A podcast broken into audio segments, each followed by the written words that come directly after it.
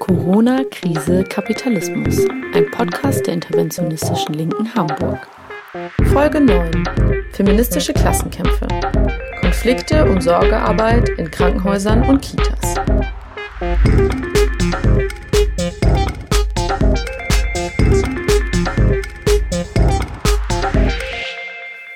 Hallo und herzlich willkommen zur mittlerweile 9. Folge unseres Podcasts. Heute wollen wir an ein Thema anknüpfen, das wir bereits in unserer ersten Sendung behandelt haben, und zwar Pflege- und Care-Arbeit. In den letzten Jahren haben Streiks und andere Formen sozialer und politischer Auseinandersetzungen in und um Care-Arbeit massiv zugenommen.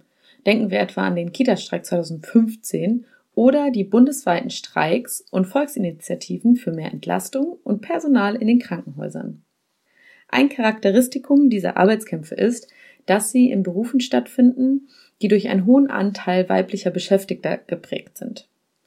Anlässlich des Internationalen Feministischen Kampftages am 8. März haben wir uns gefragt, was haben solche Arbeitskämpfe eigentlich mit Feminismus zu tun? Bekommen sie schon dadurch einen feministischen Charakter, dass sich weiblich sozialisierte Personen für bessere Arbeitsbedingungen einsetzen? Oder eröffnen sie nur einen Raum, der erst für feministisches Empowerment und die Verbreitung feministischer Ideen genutzt werden kann?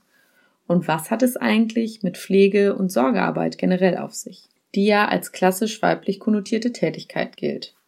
Sollen wir Care-Arbeit aus einer linken und feministischen Perspektive positiv besetzen? Oder reproduzieren wir damit ein System der Geschlechterungleichheit, das weiblichen Personen die bezahlten und unbezahlten Reproduktionstätigkeiten zuweist? Um solche Fragen zu diskutieren, haben wir am 9. Mai, kurz vor dem Internationalen Tag der Pflegenden, eine virtuelle Veranstaltung mit Julia Dück organisiert, die sich politisch sowie wissenschaftlich intensiv mit den Entwicklungen im Pflegeberuf, Arbeitskämpfen in und um Sorgearbeit und Feminismus auseinandergesetzt hat. Daran wollen wir euch gern teilhaben lassen und daher dürft ihr nun dem Gespräch von Clara und Julia lauschen. Viel Spaß dabei!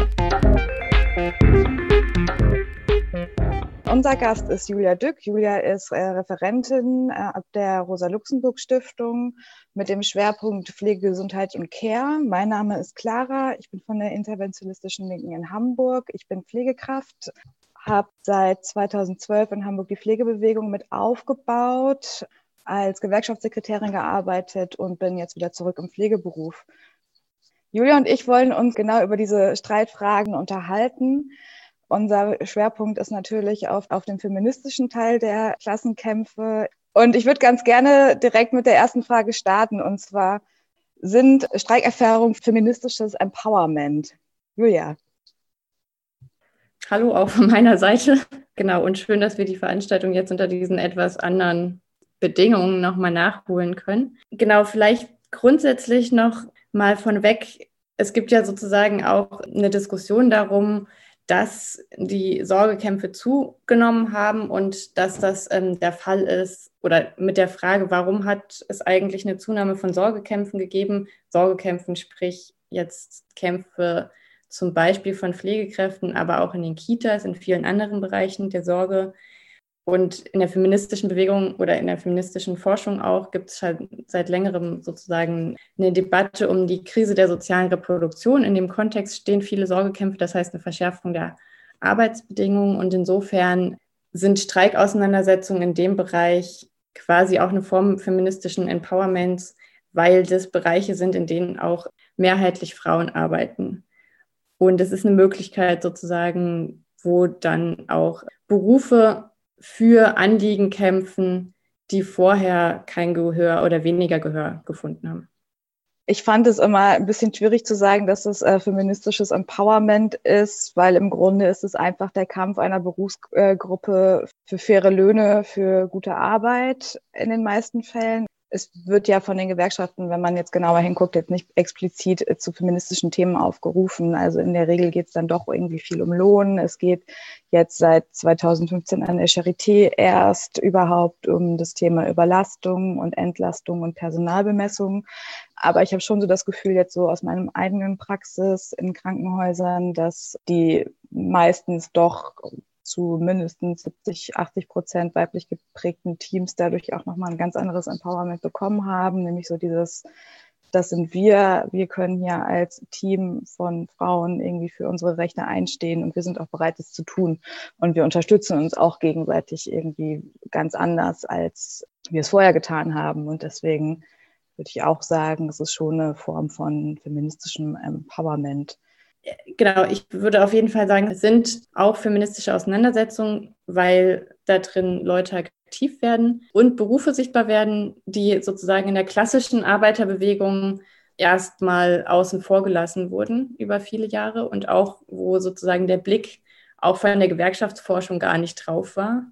Und insofern sind das schon auch sozusagen Kämpfe, die eine neue Sichtbarkeit schaffen. Gleichzeitig würde ich schon auch sagen, also weil du das gerade auch gesagt hast, das sind sozusagen Kämpfe erstmal im engeren Sinne ja auch um Arbeitsverhältnisse und in dem Sinne ja auch gewerkschaftlich geprägte Kämpfe. Was diese Kämpfe auch zu feministischen Kämpfen macht, würde ich sagen, ist, was man da drin auch mit entwickeln muss. Ich habe den Eindruck, dass es ein Teil, der jetzt oft in den Auseinandersetzungen gar nicht unbedingt mit thematisiert wird, auch in den gewerkschaftlichen Auseinandersetzungen gar nicht mit thematisiert wird. Also es wird einmal gesagt, dass es Arbeitskämpfe sind im Bereich der Sorge, aber was das eigentlich bedeutet oder warum das dann dadurch auch feministische Auseinandersetzungen sind, finde ich, wird eigentlich nicht direkt mit thematisiert. Also dass sozusagen einerseits Sorgebereiche sind, die oftmals abgewertet werden, schlechter bezahlt sind, aber auch, dass es sozusagen bestimmte Mechanismen gibt, auf welche Arbeiten da drin sichtbar gemacht werden, welche Arbeiten da drin nicht sichtbar gemacht werden oder so. Das sind alles so Fragen. Und welche Ansprüche eigentlich Leute an diese Art der Arbeit haben, das wird nicht automatisch mit thematisiert, sondern es ist eigentlich ein Teil, der da drin auch noch mit entwickelt werden muss und der sprechfähig gemacht werden muss. Und das passiert teilweise und teilweise, glaube ich, eigentlich noch nicht ausreichend. Ja, also es funktioniert teilweise und es funktioniert vor allen Dingen nicht ausreichend, weil Gewerkschaften ja in der Regel sagen, wir können nur für Lohn auf die Straße gehen. Das sind die Gründe, weswegen wir zu Streiks aufrufen dürfen und diese ganzen sozialen Forderungen, die wir ja vor allen Dingen als Pflegende viel fordern, nämlich mehr Personal, solche Sachen, die sind schwer streikfähig gewesen. Und also jetzt so, ich war 4 Jahre lang in der Tarifkommission der Hamburger Krankenhäuser und da ist es ganz schwierig auch zu kommunizieren mit den Apparaten, lass uns doch mal in unserer Argumentationslinie für mehr Gehalt in dem Fall solche Sachen wie Gender Pay Gap und so mit einfließen lassen, um das irgendwie nochmal zu bekräftigen. Oder es war ja auch eine Zeit lang so, dass so Sockelbeträge gefordert wurden, weiß ich nicht, 150 € für jede Person, die in den Tarifvertrag fällt. Das ist dann halt bei einer medizinischen Fachangestellten sind es dann halt 4% und im Management sind es aber nur 0,3%. So. Und ich finde, solche Sachen sind ja auch ein Stück weit so feministische Forderungen, wenn man sich anguckt, wer wo in welcher Position arbeitet und wie die Verteilungen sind. Das ist ja nochmal eine ganz andere Geschichte. Und vielleicht, um zu versuchen, dran anzuschließen, ich habe es gerade schon angesprochen, es gibt ja so diesen Widerspruch zwischen der professionalisierten Pflege, dem, was wir tun, und den sozialen Forderungen. Also soziale Forderungen nach mehr Personal, mehr Zeit für Pflege und so weiter. Das ist ja auf der einen Seite gut, weil der Beruf der Pflegekraft so auch als Fachberuf angesehen wird und nochmal eine andere Anerkennung bekommt. Aber gleichzeitig sprichst du vor allen Dingen in deinen Texten auch von einer Abwertung der weiblich konnotierten Bereiche, dass das in dem Fall, warum fordern die jetzt mehr Personal, wieso wird das da dieses Weibliche in den Vordergrund gestellt? Ich weiß nicht, ob ich das so richtig verstanden habe und deswegen frage ich dich gleich nochmal, Julia. Was meinst du mit diesen weiblich konnotuierten Tätigkeiten im Krankenhaus und warum sind die für dich so wichtig? Genau, ich würde vielleicht dort anfangen, wo deine Frage sozusagen angefangen hat, also mit dem, was heißt eigentlich Professionalisierung der Pflege und in welche Form der Professionalisierung wird eigentlich gerade so umgesetzt? In den Krankenhäusern hat sich ja in den letzten Jahren enorm viel verändert. Einerseits, weil Anfang der 2000er das DRG-System eingeführt wurde, aber parallel zu der Einführung gab es einen Diskurs um eine Professionalisierung und Akademisierung der Pflege, unter anderem, weil es im internationalen Vergleich, also in anderen Ländern ist es so, dass Pflege ein Beruf ist, den man auch oder mehrheitlich an den Universitäten erlernt und nicht als Ausbildungsberuf macht. Und dann ist sozusagen die Frage, was heißt das, wenn wir jetzt sagen, wir fordern auch in Deutschland eine Professionalisierung der Pflege? Wenn man sich den Diskurs anguckt, also sozusagen ein Aspekt da drin ist tatsächlich zu fordern, okay, es muss mehr Studiengänge geben, also die Pflege muss sich akademisieren. Wenn man jetzt aber sich anguckt, welche Aspekte der Pflege akademisiert, also das heißt in Form von Studiengängen zur Verfügung gestellt werden, sind das eigentlich vor allen Dingen Pflegemanagement. Also es sind Tätigkeiten, die eigentlich nicht Pflege als ganzheitlichen Prozess verstehen, sondern es sind bestimmte Aspekte der Pflegeverwaltung eigentlich oder des Pflegemanagements eben, die dann an den Fachhochschulen gelehrt werden. Und das ist auch schon der zweite Punkt. Es wird vor allen Dingen sozusagen an den Fachhochschulen werden Pflegestudiengänge geschaffen, das heißt nicht an den Universitäten, was auch darauf hindeutet, es gibt auch zwischen Fachhochschulen und Universitäten eine Trennung, dass Fachhochschulen eben stärker praktisch und in dem Sinne sozusagen im Pflegemanagement auch betriebswirtschaftlich ausgerichtet sind, während an Universitäten eher Grundlagenforschung und eine kritische Pflegewissenschaft entwickelt werden könnte. Also nochmal gefragt werden könnte sozusagen, was braucht eigentlich Pflege, wenn wir tatsächlich sozusagen dahin gehen wollen, Pflege auch oder kritische Pflegewissenschaft zu entwickeln. Und was aber auch sozusagen in der Frage des Professionalisierungsdiskurses für mich eine wichtige Frage ist, ist, welche Inhalte werden da drin eigentlich vermittelt? Also nicht nur in welcher Form findet das statt, sondern was oder wie verschieben sich vielleicht die Inhalte, die im Professionalisierungsdiskurs stark gemacht werden. Und da würde ich sagen, parallel zu der Veränderung der Rahmenbedingungen in den Krankenhäusern durch die DRGs hat es auch inhaltliche Verschiebungen davon gegeben, was eigentlich unter Pflege verstanden wird.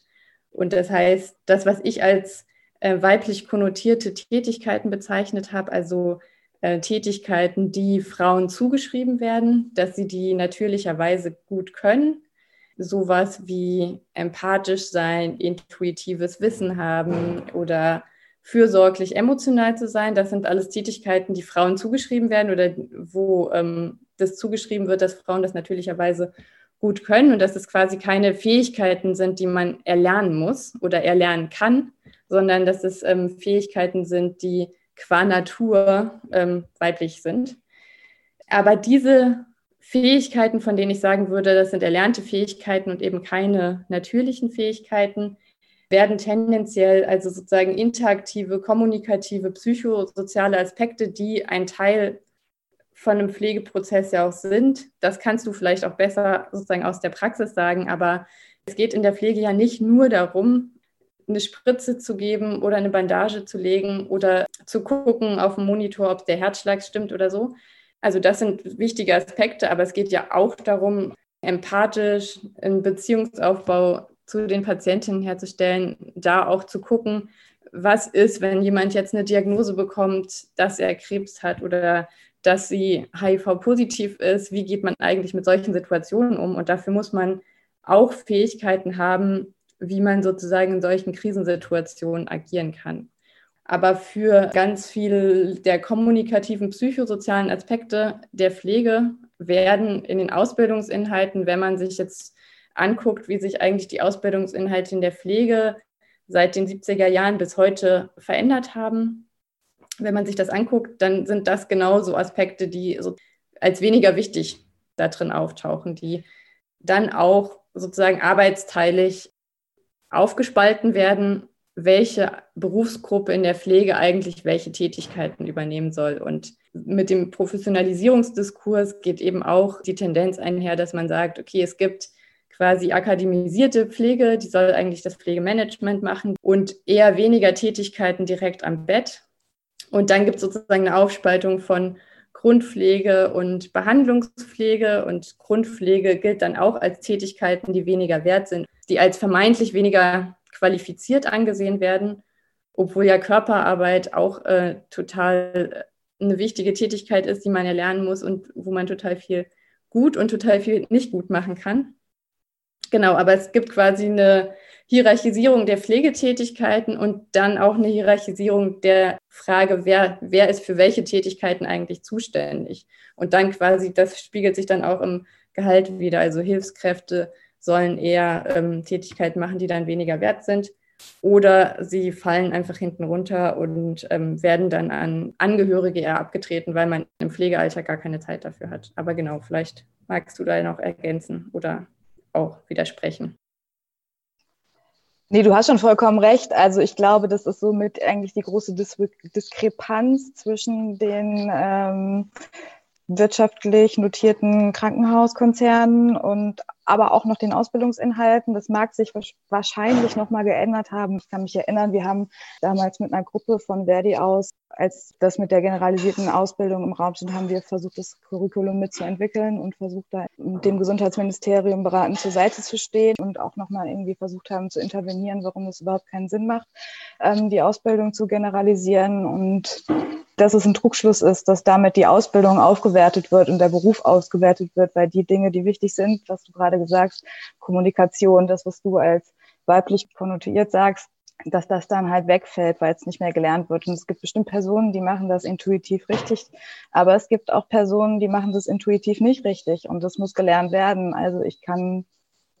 Also mein Blick auf viele Dinge haben sich auch in den letzten 10 Jahren, die ich das jetzt schon mache, viel geändert und das ist natürlich ein Lernprozess, in dem man sich immer wieder begeben muss und also ich arbeite jetzt im Bereich der spezialisierten ambulanten Palliativversorgung und da ist natürlich so diese Sorgearbeit und darauf achten, wie sagen meine Patienten, war es total wichtig, um viele Dinge auch zu verhindern oder nochmal genauer nachzufragen und zu sagen, okay, hier ist jetzt ein Moment, wo ich nochmal eine Psychologin einschalte oder nochmal ein anderes Redeangebot schaffen muss. Und also ich habe noch in der Pflegeausbildung gelernt, dass das 50% des Ganzen ausmacht. Und ich würde das auch so unterschreiben.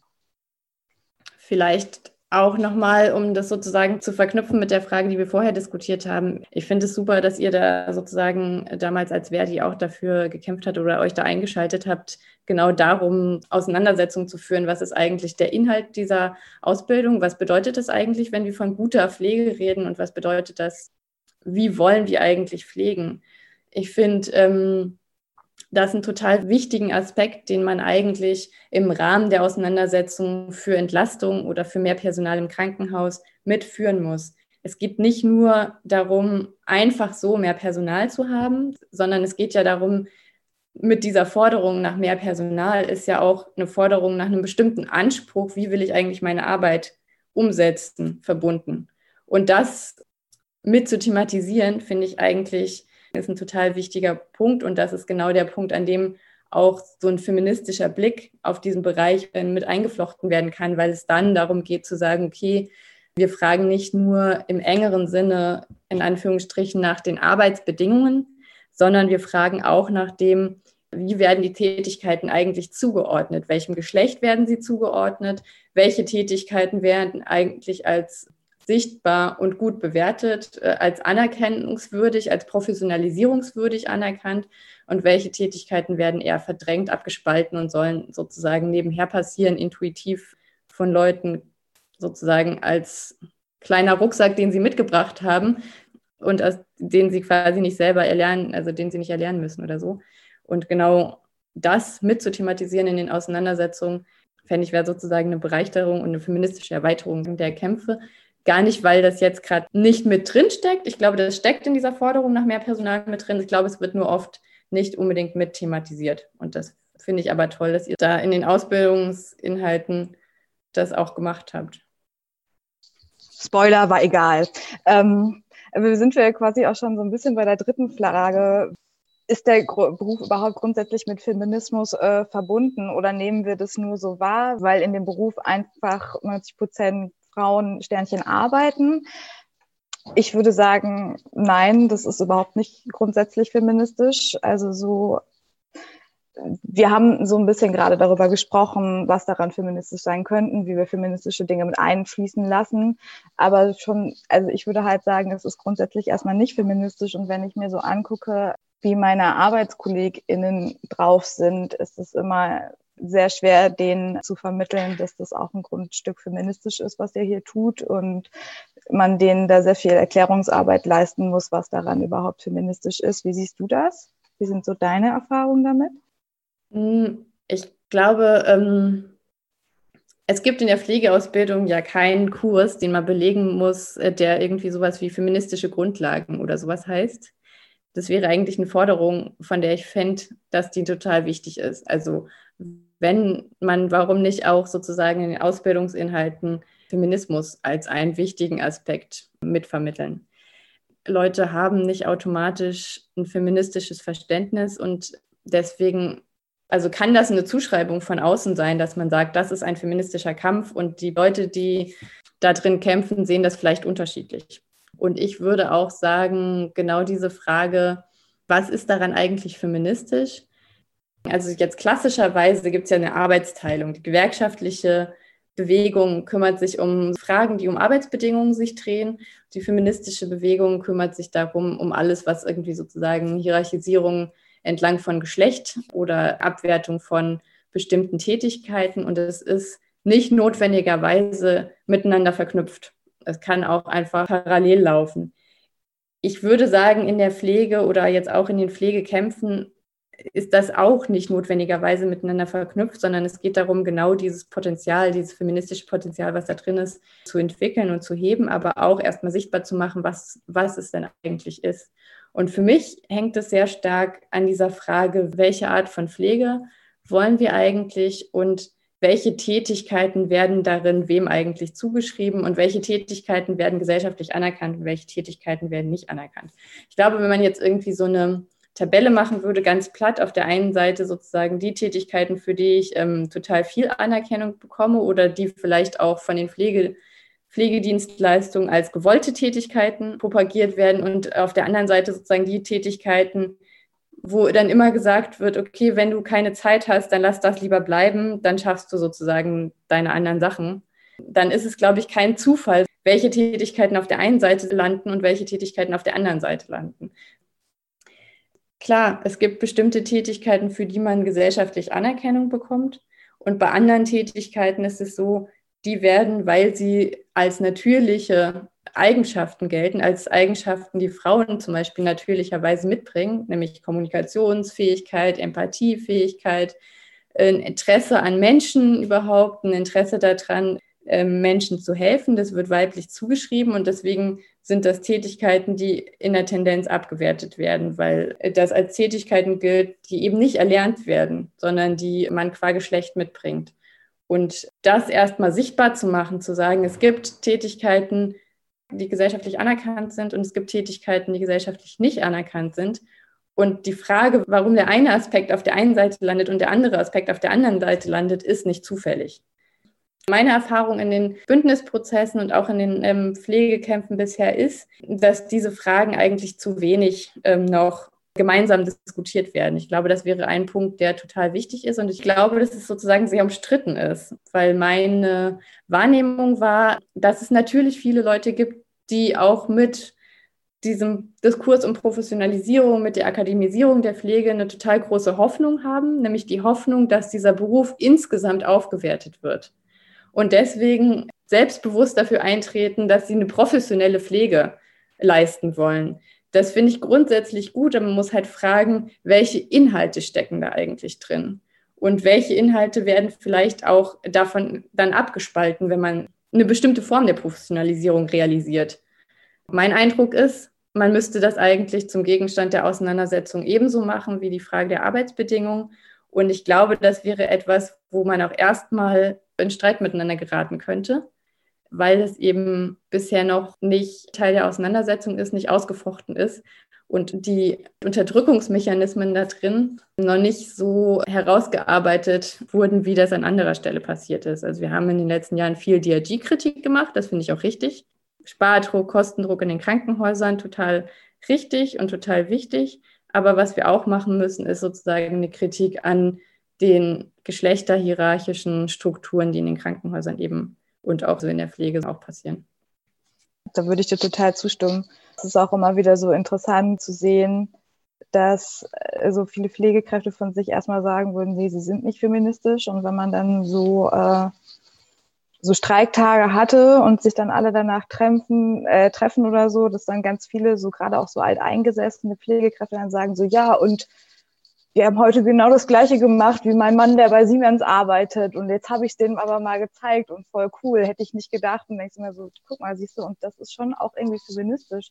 Ach ja, stimmt, hast du recht, ja, ich bin ja mal für mich auf die Straße gegangen. So, ja, genau, und das ist irgendwie eine feministische Forderung, und das zu sehen ist total schön, dass es dann da manchmal auch so Sinneswandel gibt, so, und genau das, was du sagst, so, dass dieses ganz Einheit, naja, also dass es so als Ganzes gesehen muss, dass man das eine nicht vom anderen trennen kann. Und ich weiß gar nicht, ob wir es jetzt so genau nochmal erklären müssen, weil du gerade jetzt 2-3 Mal schon von DRGs gesprochen hast. Das sind diese Fallpauschalen für Krankheiten. Das heißt, ein Magengeschwür kriegt 100.000 Euro, wenn an dem Magengeschwür aber eine 90-jährige alte Person dranhängt mit 7 Nebendiagnosen, wird aber auch nur das abgerechnet. Und das macht das Ganze halt so spannend, dass man damit halt Gewinn machen kann oder halt auch nicht. Und hat überhaupt erst dazu geführt, dass Krankenhäuser überhaupt ökonomisch interessant wurden. Ich würde aus aktuellem Anlass gerne nochmal auf ein Thema zu sprechen können. Wir befinden uns ja gerade hier in den wunderschönen Corona-Zeiten.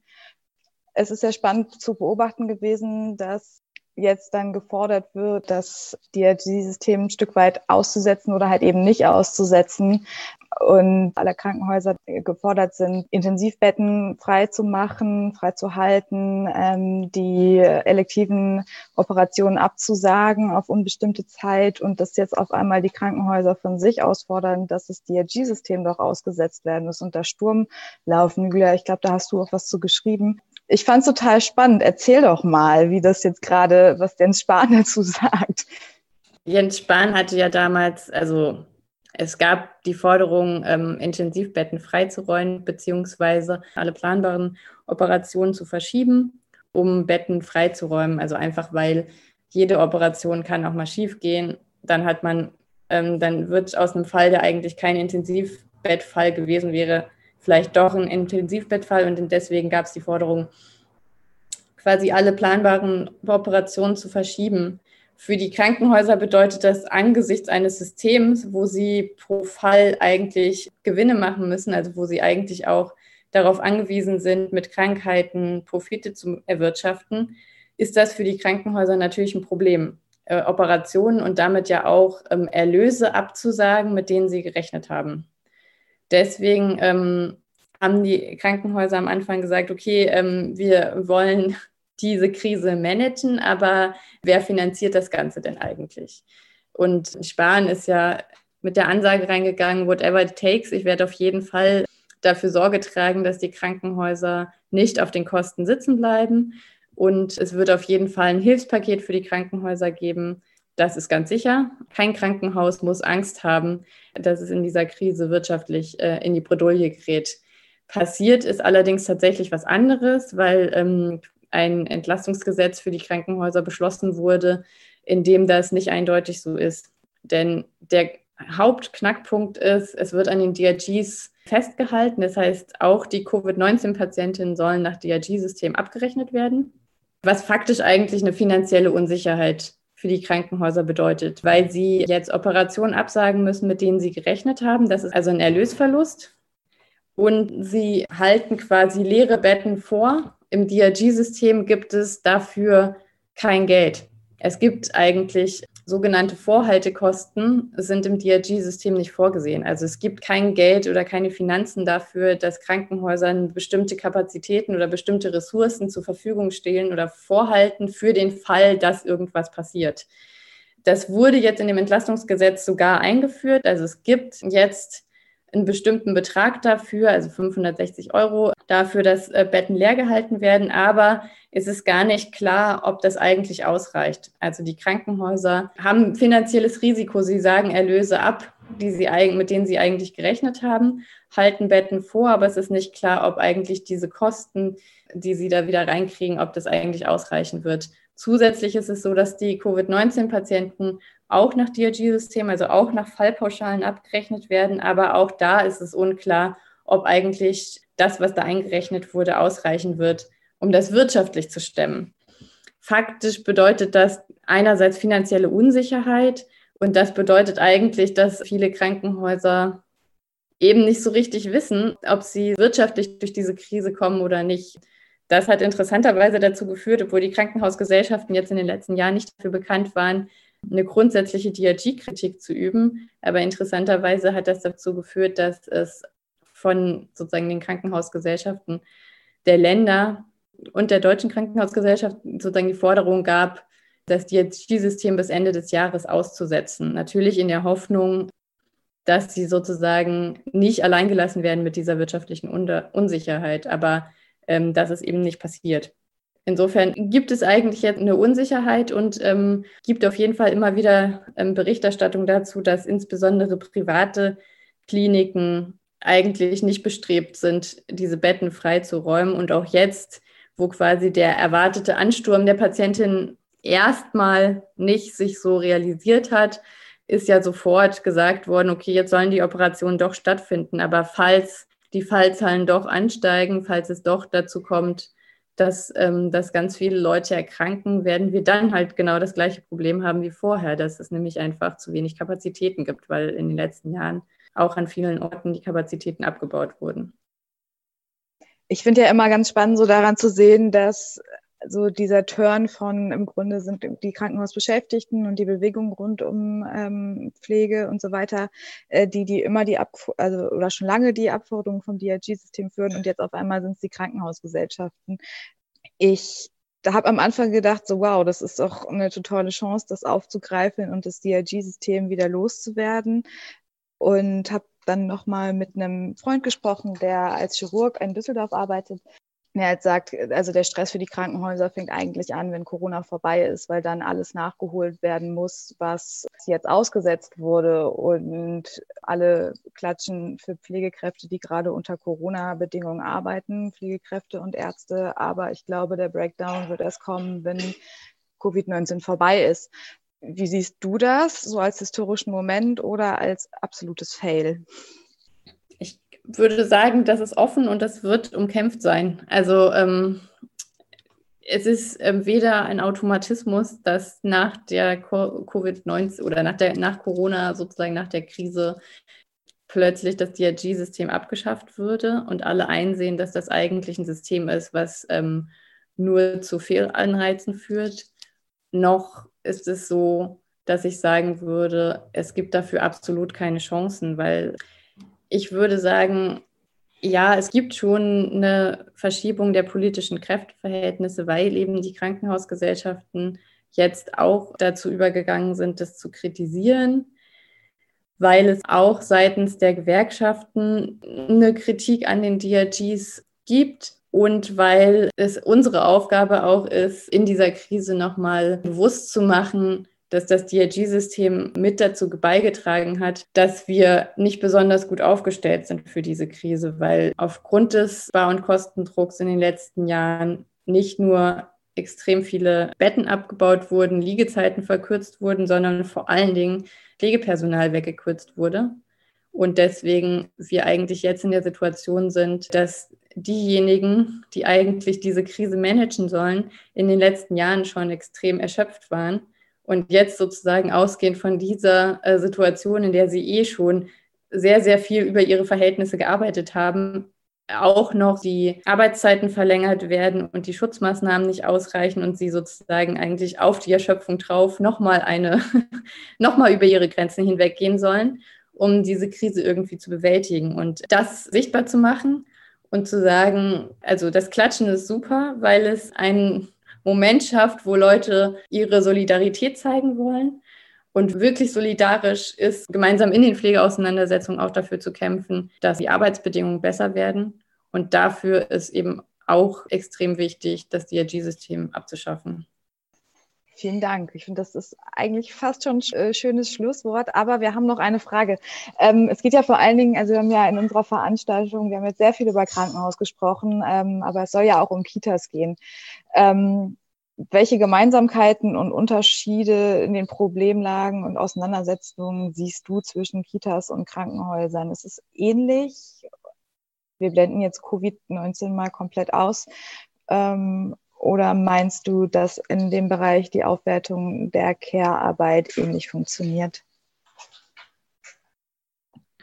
Genau, in der feministischen Literatur wird ja sozusagen viel von der Krise der sozialen Reproduktion gesprochen und oder ich selber würde auch von der Krise der sozialen Reproduktion sprechen. Und das betrifft erstmal sozusagen, damit ist erstmal umfassend gemeint, alle Bereiche der Sorge und dann sozusagen auch Kitas. Wenn man jetzt einfach nur mal so empirische Studien sich anguckt, wie haben sich eigentlich die Arbeitsverhältnisse oder was ist eigentlich passiert in den unterschiedlichen Bereichen, kann man irgendwie sagen, okay, nur knapp 22% der Pflegekräfte geben an, dass sie eigentlich unter den Bedingungen bis zur Rente arbeiten können. 80% leiden unter Zeitdruck und 50% der Pflegekräfte geben an, dass sie deswegen ihre Arbeit eigentlich nicht entsprechend ihrer Ansprüche erledigen können. Schaut man jetzt auf die Kitas, gibt es da eigentlich ganz ähnliche Zahlen in den empirischen Studien. 50% der Erzieherinnen und Erzieher geben an, unter diesen Bedingungen nicht bis zur Rente arbeiten zu können, über 50% sogar, eben aufgrund einer hohen Arbeitsbelastung. Und 40% geben an, wegen des hohen Arbeitspensums eben auch nicht bis zur Rente arbeiten zu können und Abstriche in der Qualität der Arbeit machen zu müssen. Also das sind sozusagen jetzt erstmal zwei Entwicklungen, die beide darauf hinweisen, a, in beiden Bereichen sind die Beschäftigten, die dort arbeiten, offensichtlich massiv erschöpft und es gibt ein Problem mit der Qualität der Versorgung, weil in beiden Bereichen die Beschäftigten angeben, dass sie sozusagen unter den Bedingungen, die wir vorfinden, nicht ihren Ansprüchen entsprechend arbeiten können und deswegen sozusagen die Versorgungsqualität in beiden Bereichen leidet. Und genau das bezeichnet man eben als Krisen sozusagen, die Erschöpfung der Menschen, die dort arbeiten, aber auch eine Verschlechterung der Situation von den Menschen, die auf diese Arbeit angewiesen sind, also der Patientinnen und der Kinder. Trotzdem würde ich sagen, dass man auch darauf gucken muss, dass sozusagen, also deswegen finden da drin auch Kämpfe statt, Kämpfe gegen Überlastung, aber auch Kämpfe, um die eigenen Ansprüche an die Arbeit wieder gut umsetzen zu können. Ich würde trotzdem sagen, dass man analytisch nochmal unterscheiden muss, wie kommt es, dass sozusagen in beiden Bereichen die Beschäftigten ähnliche Sachen sagen? Und da würde ich sagen, in der Pflege hat es tatsächlich in den letzten Jahren eine Verknappung der Ressourcen gegeben, einen massiven Personalabbau, DRGs als sozusagen Kosten- und Sparinstrument und damit sozusagen eine Abwertung der Sorge in vielen Punkten. In den Kitas ist das allerdings nicht der Fall gewesen, sondern da ist seit Beginn der 2000er Jahre, es gab einen Kita-Ausbau, die Beschäftigtenzahlen sind angestiegen, also in 10 Jahren um fast 200.000. Und es gibt auch sozusagen das, was an staatlichen Finanzen in die Kitas geflossen ist, ist gestiegen. Also da sehen wir eigentlich keine Verknappung der Ressourcen. Gleichzeitig ist es aber so, dass die Anforderungen in dem Beruf massiv gestiegen sind, weshalb sozusagen die Beschäftigten sagen, angesichts der steigenden Anforderungen sehen sie sich halt eben trotzdem überlastet. Trotzdem glaube ich, dass es wichtig ist, sozusagen analytisch zu unterscheiden, was passiert eigentlich in den beiden Bereichen. Abwertung auf der einen Seite und eine gesellschaftliche Aufwertung oder auch Nutzbarmachung der Sorge, weil in den Kitas geht es eigentlich stark darum zu sagen, okay, es geht um Investitionen in das zukünftige um Investitionen in das Humankapital, um unsere zukünftigen Arbeitskräfte. Und es ist wichtig, sozusagen hier, ich sage jetzt mal sauber zu argumentieren, weil wir gucken müssen, wenn wir sagen, wir fordern sozusagen eine Aufwertung der Sorge, dann meinen wir nicht das Gleiche damit. Wir meinen nicht Investitionen in das Humankapital als gute zukünftige Arbeitskräfte, sondern wir meinen sozusagen Bildung als eine Form der Selbstbestimmung, als eine Form des Emanzipationsprozesses, als eine Form sozusagen der auch Vergesellschaftung von Subjekten. Und Krise heißt in dem Sinne sozusagen Erschöpfung, aber es heißt nicht automatisch auch eine Abwertung der Sorge, sondern es kann auch eine Nutzbarmachung von Sorgeaspekten heißen, wie das eben in den Kitas gerade passiert. Deswegen finde ich wichtig, sozusagen die politischen Gemeinsamkeiten herauszuarbeiten, die es definitiv gibt, und trotzdem zu gucken, sozusagen in den Forderungen, wenn wir überlegen, was wollen wir eigentlich, dass wir da sozusagen sagen, wenn wir von Aufwertung sprechen, dann meinen wir eine Abkehr von der Profitorientierung, und zwar in allen Bereichen des Lebens und der Produktion. Super, vielen Dank. Auch ein sehr schönes Schlusswort. Das war unsere Veranstaltung zu feministischen Kämpfen in Krankenhaus und Kitas. Julia, vielen Dank für das Gespräch. Demnächst dann hoffentlich mal beim Bier, weil ich könnte dich jetzt noch ewig weiterfragen. Und auf der Straße. Bis bald. Tschüss.